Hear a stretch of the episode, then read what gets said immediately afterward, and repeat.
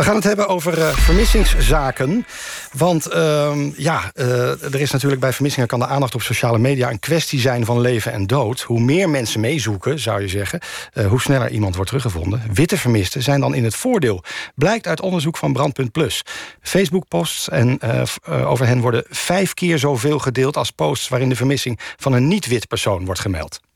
Waar is ze? Met wie is ze? Is ze veilig? Is ze onveilig? Tien tips, maar nog geen spoor van vermiste Orlando. Er is nog geen spoor van de 17-jarige Koen van Keulen... bij het Gardameer in Italië. Donderdagnacht verdween hij na een avondje stappen met vrienden. De Italiaanse politie kampt de hele omgeving uit... en houdt rekening met alle mogelijkheden. Orlando werd voor het laatst gezien in de Haagse wijk Ipenburg... na een afspraakje via een dating-app. Simire is voor het laatst gezien bij een vriendin... bij wie ze bleef slapen. Op 28 juli verliet ze de woning en sindsdien ontbreekt ieder spoor. Ja, het 14-jarige meisje is levend teruggevonden. En dat geldt helaas niet voor uh, Orlando Boldewijn en Koen van Keulen... die respectievelijk in Rotterdam en Italië vermist raakten. Erik van den Berg onderzocht voor Brandpunt Plus... hoe vaak berichten over vermiste personen gedeeld worden op sociale media... en welke rol hun huidskleur daarbij speelt. Welkom, Erik. Um, hoe ben je precies te werk gegaan? Um, nou, misschien is het uh, beter om even te vertellen ook hoe ik op het idee kwam... voordat ik uh, daarin okay. duik. Um, er is wel vaker discussie over wanneer er uh, zwarte uh, mensen vermist raken. Um, daarna op social media of die wel voldoende aandacht hebben gekregen. Dus bijvoorbeeld uh, bij Nusimire zag je die discussie over of er een Amber Alert had moeten uitgaan. Ja. Nou, um, dat, ik vond die discussie interessant. Op een gegeven moment nadat Orlando kwijtraakte... heeft Sylvana daar wat ook over op Facebook gezet. En zij kreeg daarop enorm veel kritiek. Mm -hmm. Werd haar impliciet racisme verweten onder meer, dat soort dingen. En ik dacht, omdat ik persoonlijk ervaring daarmee heb. Ik ben webredacteur geweest bij RTV Noord-Holland. Dat ik laat ik eens kijken of dat ook echt het geval is. Ja. Dus toen ben ik gewoon gaan kijken naar het Twitter-account van de politie. De officiële account van het Landelijk Bureau Vermiste Personen. En een Facebookpagina van Zoek je mee. Dat is een grote stichting die zich hiermee bezighoudt. En ik ben gaan turven. Hoe vaak krijgen mensen shares die wit zijn en mensen die niet wit zijn. En het bleek daarbij dat er gewoon een enorm verschil was. Ik had wel een verschil verwacht, maar het was echt vele malen groter dan ik zelf had gedacht. Jeetje. En hoe groot is dat verschil? Uh, nou, wat je net al zei, op Facebook was het een factor 5. En Ja. op Twitter ongeveer 50 ietsje meer. Maar ik, ik vraag me uh, u. even af, want de, de publicatie van de politie, uh, de officiële instanties, mag hopen dat dat wel uh, in evenwicht zou zijn. Maar datgene wat je op Facebook ziet, heeft ook weer te maken met wat mensen in jouw kring dan toch weer Klopt. delen. Dus Ja. dat excelleert. Dus sommige dingen krijg je misschien niet eens te zien terwijl je het had willen zien. En dan kan je het ook niet delen. Nee, dat is de reden ook. Want ehm, weet je, of de politie een wit of een niet-wit persoon online zet. Ik, sommige mensen zeggen dat ze daar misschien ook bepaalde keuzes in maken. Ik geloof dat persoonlijk niet. Ik Mag denk dat ze daar gewoon professioneel te werk gaan.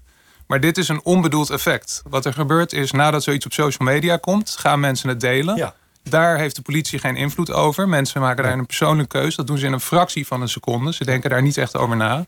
Ze krijgen gewoon medelijden. Bijvoorbeeld, we hebben allemaal die post gezien van de vader van Nusimire.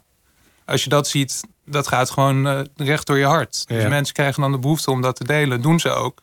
En uiteindelijk krijg je daardoor soms een onbedoeld effect.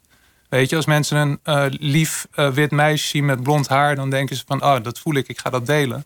En misschien iemand die minder op ze lijkt... dat ze dat gevoel minder snel hebben.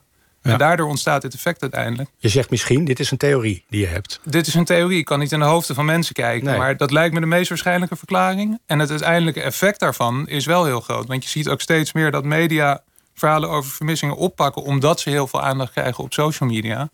Dus ehm, zo kan zo'n balletje zeg maar, steeds groter worden... naarmate het van de helling afrolt. Ja.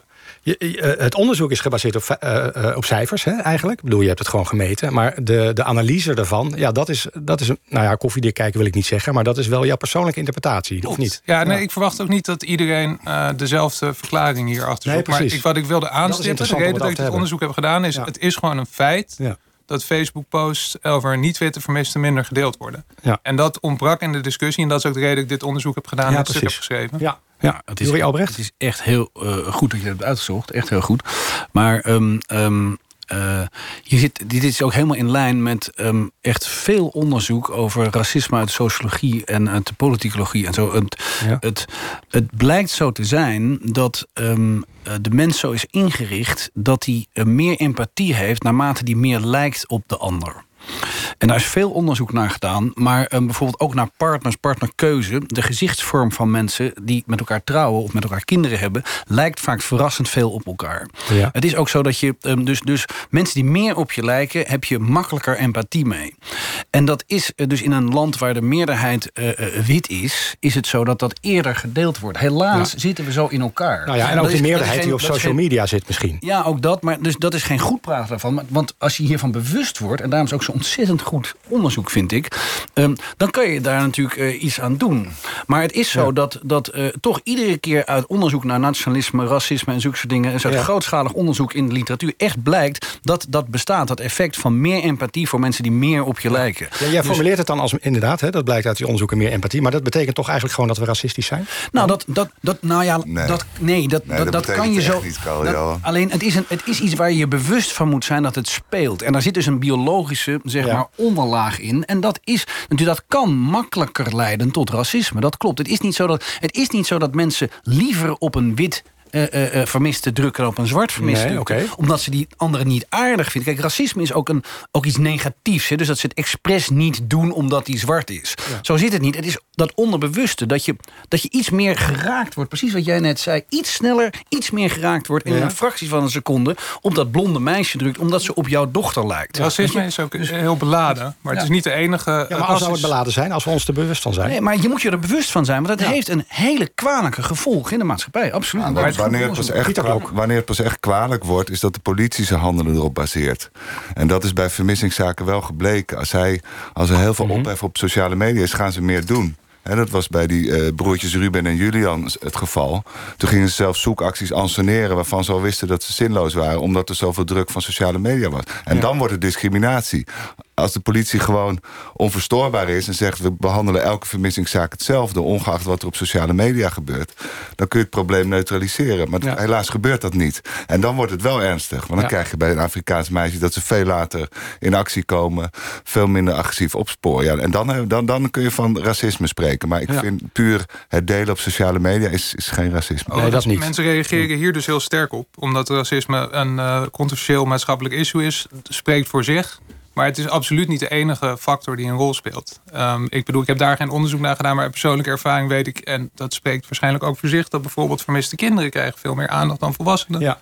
De perceptie van schuld speelt ook een belangrijke rol. Als iemand bijvoorbeeld uh, een vermiste prostituee... krijgt minder snel aandacht dan een vermist, vermiste studenten... die uit het bos wordt weggerukt, zeg maar... Het zijn allemaal factoren die eigenlijk... Het, het is oneerlijk. Ja. Goed, dit is een interessant onderzoek inderdaad. En stemt tot nadenken. Hè? En uh, uh, een vergroting van ons bewustzijn misschien op dit gebied. Dank je wel.